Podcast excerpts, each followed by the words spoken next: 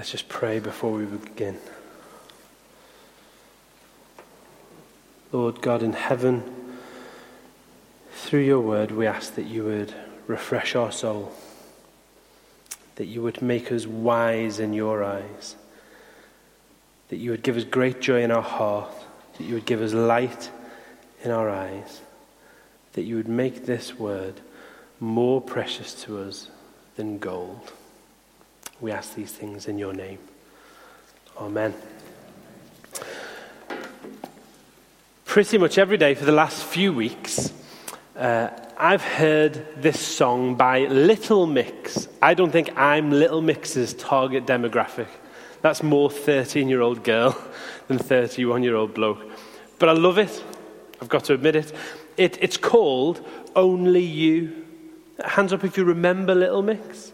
They won the X Factor. Jason, that was a sneaky one at the back. They won the X Factor back in 2011. I've had four number ones since then, surprisingly. And, and, and the lyrics to the chorus are going to come up on the screen, and we're going to have the joy of also hearing that chorus.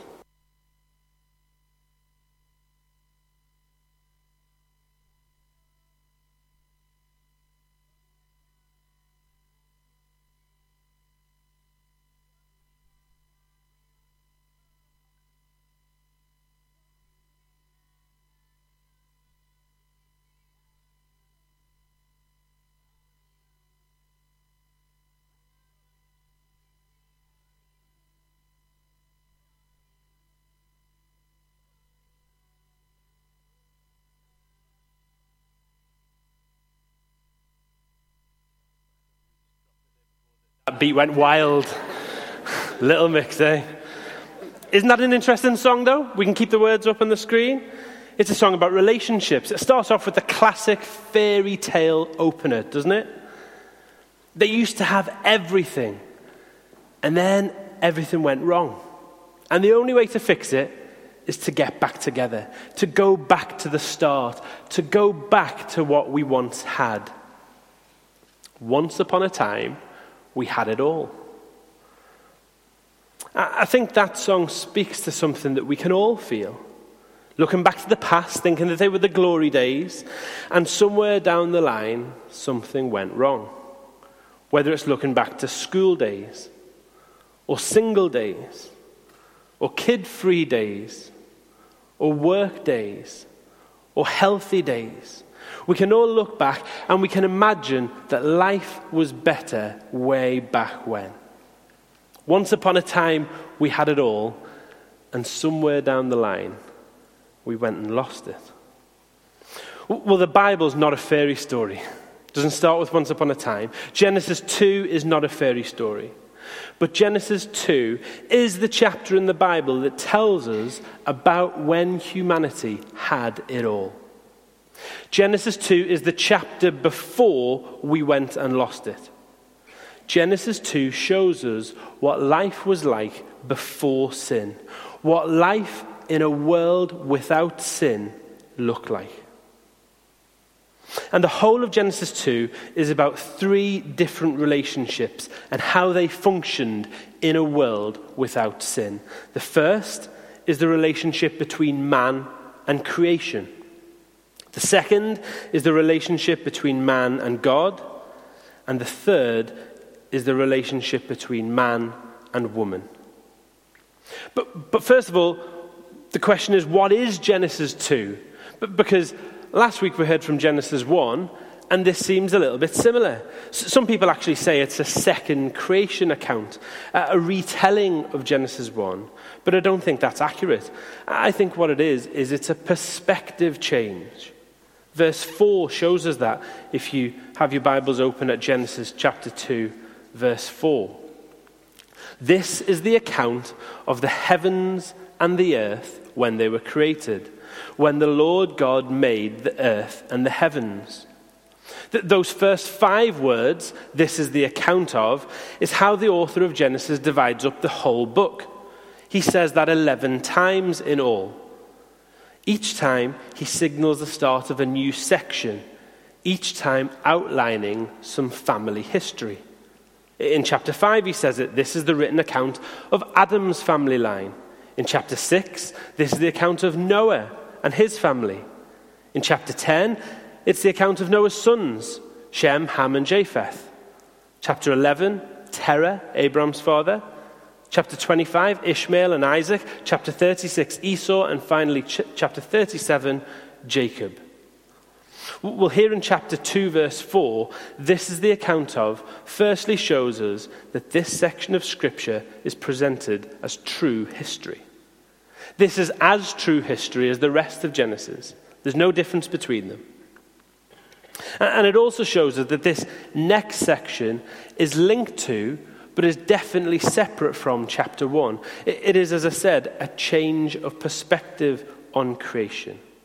It's not a retelling, it's not a continuation. See how the first half of the verse says the heavens and the earth, while the second half says the earth and the heavens? The order changes. That's significant. Genesis chapter 1 is about the heavens and the earth.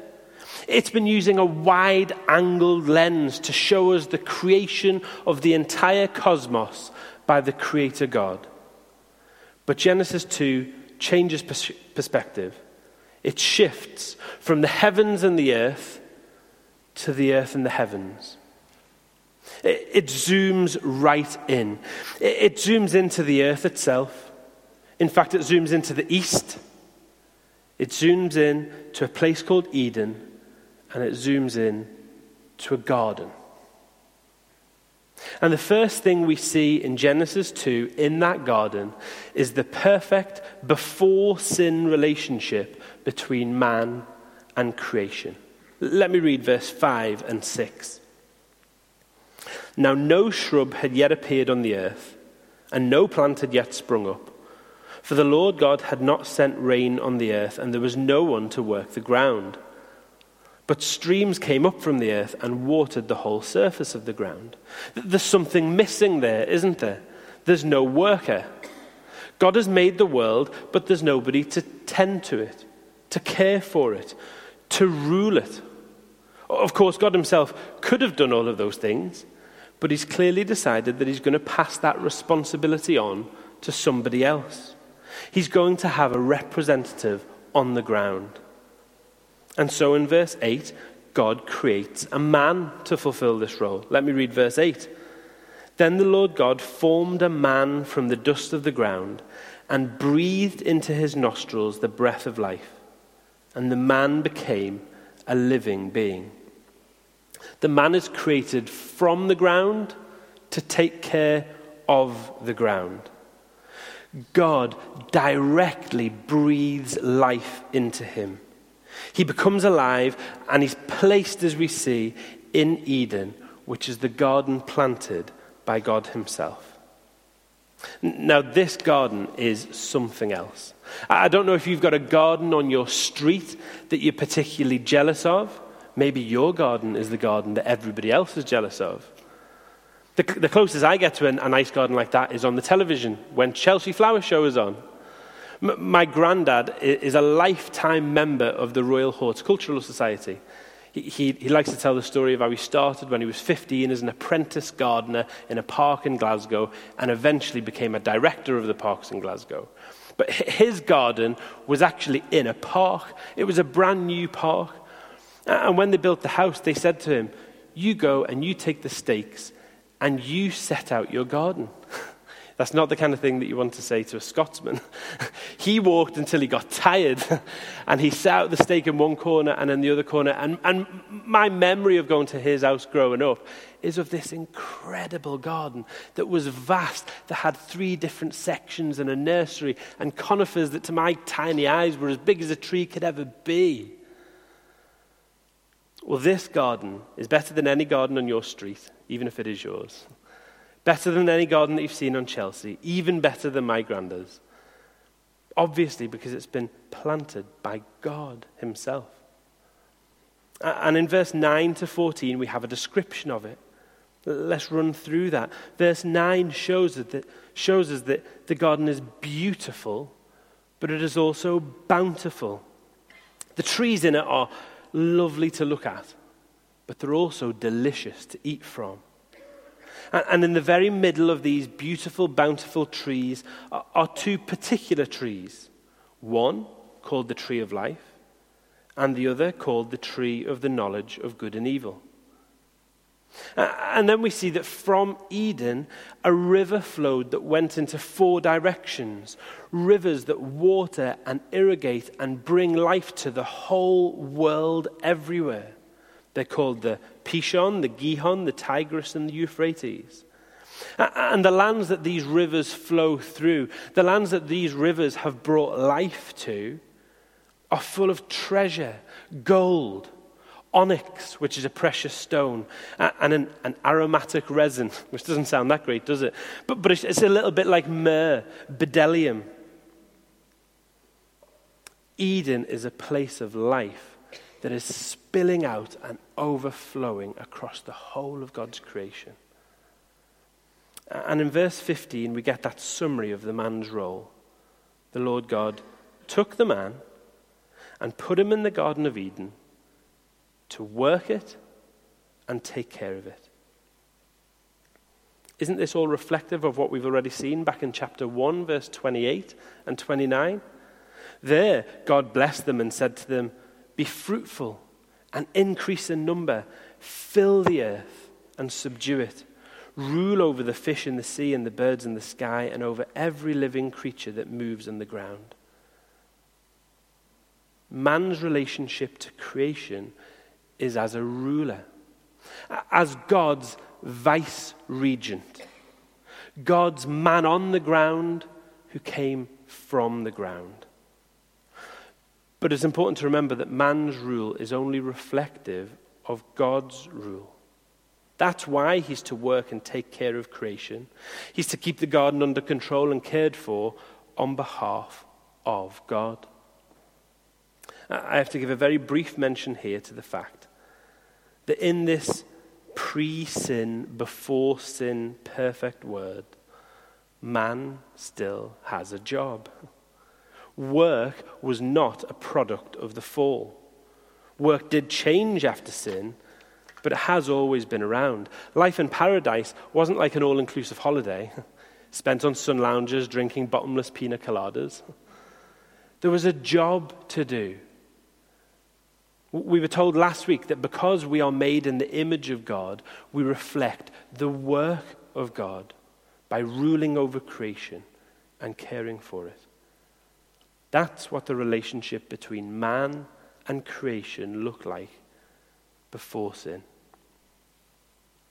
Secondly, we see the perfect before sin relationship between man and the Lord God. In Genesis chapter 2, that, that relationship uh, centers on verse 16 and 17. Let's, let's look down at those verses and I'll read them to us again. And the Lord God commanded the man, You are free to eat from any tree in the garden, but you must not eat from the tree of the knowledge of good and evil. For when you eat from it, you will certainly die.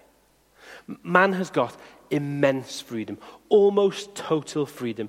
Think about all of the creation that we've looked at in Genesis 1 and so far in Genesis 2. In fact, if it's on another page of your Bible, flick back one. Look across all of that. God says, enjoy it all, take from it all. But there is one command have everything in all of creation, including the tree of life itself. Now, now, now, the tree of life does what it says in the tin. If you ate from this tree, you would live. It's not a magic tree given some kind of superhero power, nor is the fruit mega nutritious, like eating a piece is the equivalent of having 10,000 Beroccas. God has ordained that this tree is the tree of life. Eating from it by faith, grants you life from God. And Adam had the opportunity of ongoing life through eating the fruit of that tree. He's able to enjoy all of God's creation, but he can't eat from the second tree, the tree of the knowledge of good and evil. This is the only thing that Adam cannot partake from. He's forbidden from eating from it, and he's clearly outlined the consequences if he does. We're going to come back to this tree next week and the week after.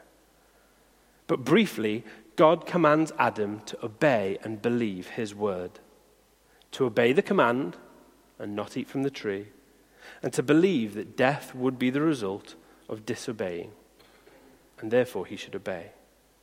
God here, in this perfect paradise, puts Adam on probation. If Adam obeys God's command, that's to say, if Adam does not eat from the tree of knowledge of good and evil, then he will have life. But if Adam disobeys God's command, if Adam does eat from the tree of the knowledge of good and evil, then he will die. The relationship between God and man hinges on Adam's obedience and belief. And God really wants this relationship with Adam. And that's really clear once you see the names used of God in Genesis 1 and Genesis 2. Just look back at Genesis 1 briefly.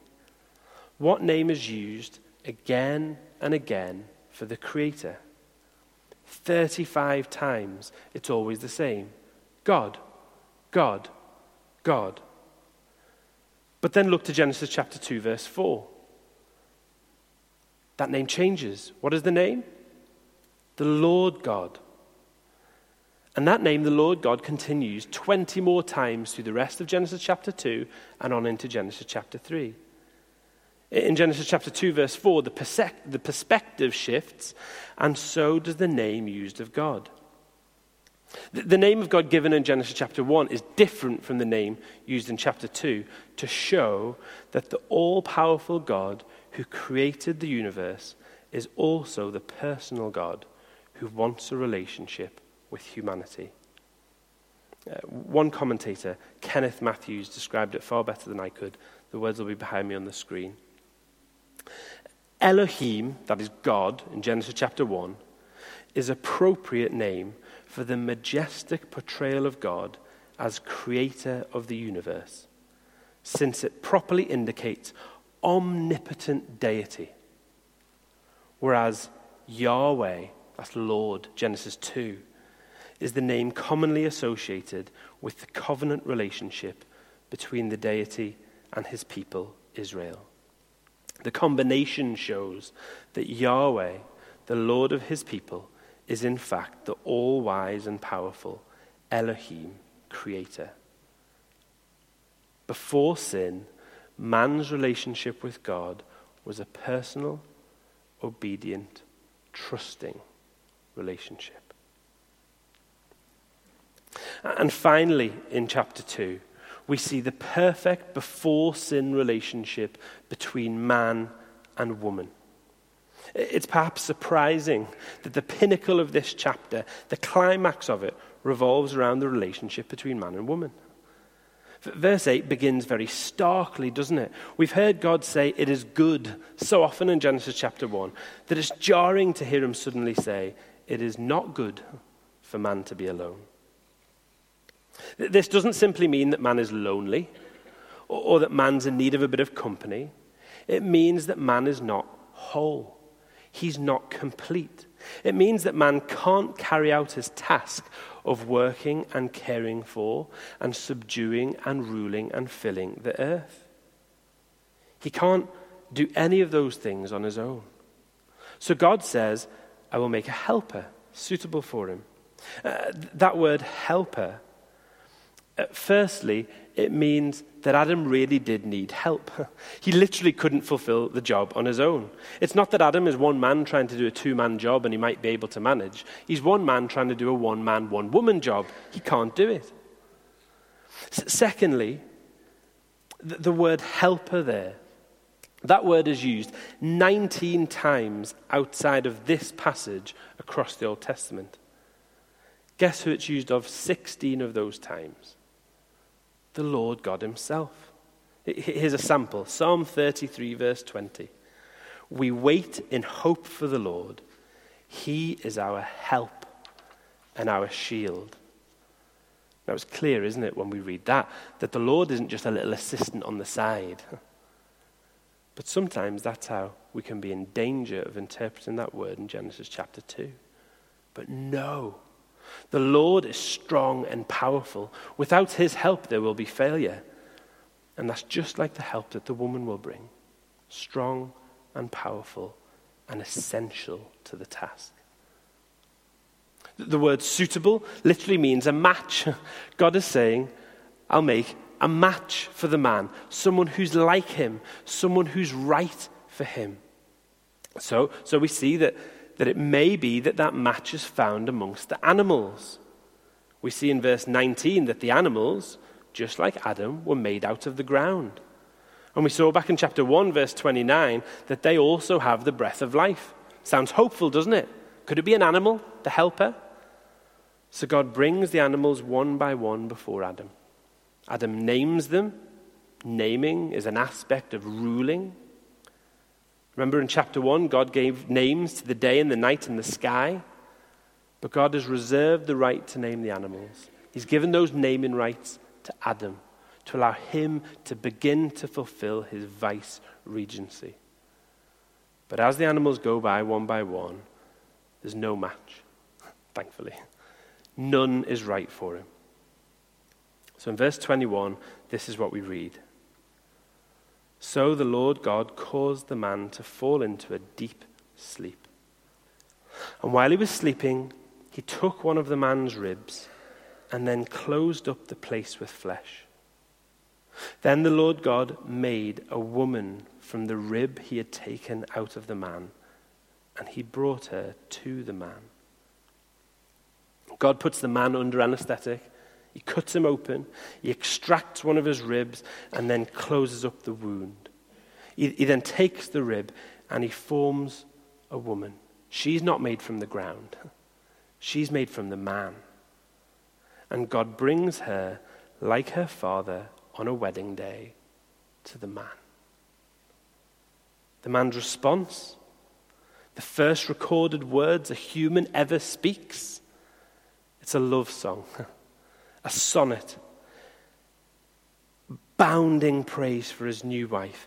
Adam says, This is now bone of my bones, flesh of my flesh. It's as if he's been playing a really long but really important game of snap. he's had the card in his hand for ages. Every animal that's paraded past, he's been itching to throw it down. No, that's not right. That's not right. And finally, he sees the woman, his wife. Snap. Bone, bone. Flesh, flesh. She's the one for me. We're the same. Genesis 1 and 2 bring out both the equality and the difference between the man and the woman. Last week we saw that both male and female were created in God's image. Both have inherent, God given value and worth. Tonight we've seen the essential role that woman plays in the creation command of God. It cannot be done without her. She's a match for the man, and she's of the same substance as the man. This is what Matthew Henry, a Puritan writer, said, speaking of the making of the woman. He says this The woman was made of a rib out of the side of Adam, not made out of his head to rule over him, nor out of his feet to be trampled upon by him, but out of his side to be equal with him, under his arm to be protected, and near his heart to be beloved. And while there's a quality, there's also some difference outlined too. Man is made first, not woman. The woman is made to help man. It's not the other way around. The man is not made to help the woman. Uh, the man names woman, which shows him again fulfilling a role of headship. And in the New Testament, we see that Paul uses this passage in particular to outline more fully the leadership role of man in the home and in the church. Genesis 2 shows us the relationship between man and woman that is totally equal, yet clearly fulfilling different roles. And in Genesis 2, verse 24, the author makes it clear that this union of the first man and woman by God is the basis on which all marriage takes place. In marriage, a man leaves his father and mother and then unites, or as some of you may remember the AV, cleaves to, clings to his wife. They become an inseparable unit, a partnership, equal but different.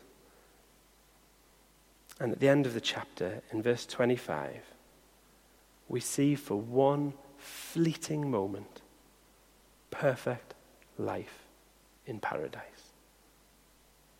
Adam, his wife, completely sinless, innocent, naked, unashamed. Once upon a time, we had it all. What was life like before sin? Genesis 2 gives us a glimpse. It revolved around perfect relationships. A perfect before sin relationship between man and creation. A perfect before sin relationship between man and God. And a perfect before sin relationship between man and woman. But somewhere down the line, we went and lost it. The people who first read this book knew that. They live in the same world that we do. We know that life isn't like that now. Seemingly the, seemingly the most trivial of these relationships is our relationship with creation. At the end of August, I came back from holiday. We've been away for about two and a half weeks. And, and as I got out the car, I just thought, oh, guess I'm going to be spending the weekend doing the garden. I got out the car. I could barely open the, he- uh, open the gate because the hedge had somehow intertwined with the lock. The flowers that had been blooming before because we'd watered them every night in the heat after a couple of weeks away were totally shriveled up. There was a conifer, a cutting from my granddad's perfect garden in Glasgow that had grown up from a little, uh, from one little uh, taking from that conifer that we'd been looking after for about five years, and you flicked it and it just shook and all the leaves just came off. We let William play out in the back garden and we lost him in the grass. Don't know where he's gone. But that's just a visual picture of what all of our relationships are like, aren't they? We exploit God's creation for our own end. We don't rule over it, we don't work it, we don't care for it. We pollute it, we destroy it, and we haven't subdued it. You've seen uh, Storm Florence this week? And we all know that relationships between man and woman are broken. They don't function with equality and difference. Both sexes try and dominate, try to get ahead. That love song feels miles away from my everyday experience of life. And we know, most of all, that our relationship with God is not one of obedience and trust we inherently disobey and mistrust Him. We know clearly, and most especially after looking at Genesis 2, that we don't live in a before sin world. We very much live in an after sin world. We're going to see all of that played out next week. The relationship between man and creation, between man and God, between man and woman, the creation order that was clearly outlined by God totally reversed, and therefore everything totally destroyed. But we're given Genesis 2 to show us what life was once like, to show us how God created the world. The world is broken now, but that's because of our sin, not because of God's design. And God set about to ensure that all of those relationships would be repaired. Not that we would just go back to the start. Genesis 2 is not just a glimpse of the past, but it's also a sneak peek into the future. Of course, the first relationship that needs to be repaired and reconciled is the one between man and God. And that's why he sent his son, the Lord Jesus Christ. He perfectly obeyed and trusted God. He did what we couldn't do. And he died in our place so that we could be brought back into relationship with God. In Romans 5, verse 10, Paul says this While we were God's enemies, we were reconciled to him through the death of his son. Reconciliation brought back into relationship with God. That relationship that we had, that we lost, that we can have now, and we will have ultimately one day in the future. And the reason why that climactic relationship in Genesis 2 is between man and woman and, and a picture of marriage, it's not because marriage is the only relationship to long for. It's definitely not because marriage is necessary for human relational fulfillment. It's because marriage itself is a picture of the relationship between Christ and the church, between the Lord Jesus and us. Having brought us back into relationship with God through dying for us on the cross, the Lord Jesus will one day come as a bridegroom for us, his bride. Will sing a song better than that of Adam over us. And we will live with him in the ultimate relationship, in a perfect, sinless, new creation. If you're in Christ tonight, then we've seen a glimpse of Genesis 2. But that should give you a hope for a Revelation 21. Genesis 2 should help us rethink our relationship to creation. And it should help us shift our view on marriage. But first and foremostly, it should remind us that Christ died to bring us back into relationship with God. And that our relationship with Him our bridegroom, will far surpass even the very best aspects of any relationship we have here on earth for all eternity. Let's take a couple of minutes before I pray, just to think back through, maybe look back through Genesis 2. See, see some of the places where God is speaking to you and talk to Him and thank Him.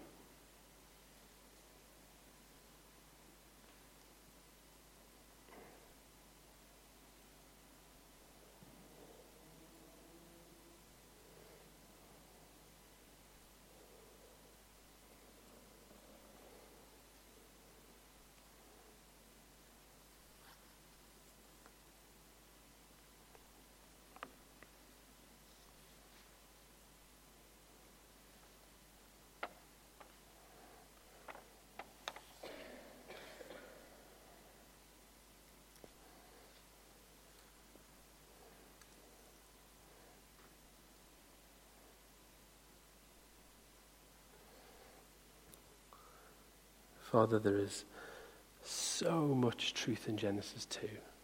It is so foundational. Father, all of those areas that have been missed and have been skirted over this evening, Father, I ask that you would impress upon each of our hearts what it is that you would have your word to say to us. Father, as we reflect on our relationship with creation, as we reflect on our relationship between man and woman, we know that we are so far away from your standards. We're so far away from Genesis 2. We know too that our relationship with you was not a relationship. It was, it was broken. But we thank you that through your Son, you have brought us back into relationship with you. Father, I pray that as we turn to your table now, we would thank you for that. We would rejoice yet again. And that as we look at Genesis 2, we would have a great hope for the future. that we have waiting for us a world of perfect relationships and new creation. And where the ultimate relationship of all will be that we dwell with you. You are our God, and we are your people forever. We long for and await that day. In your name. Amen.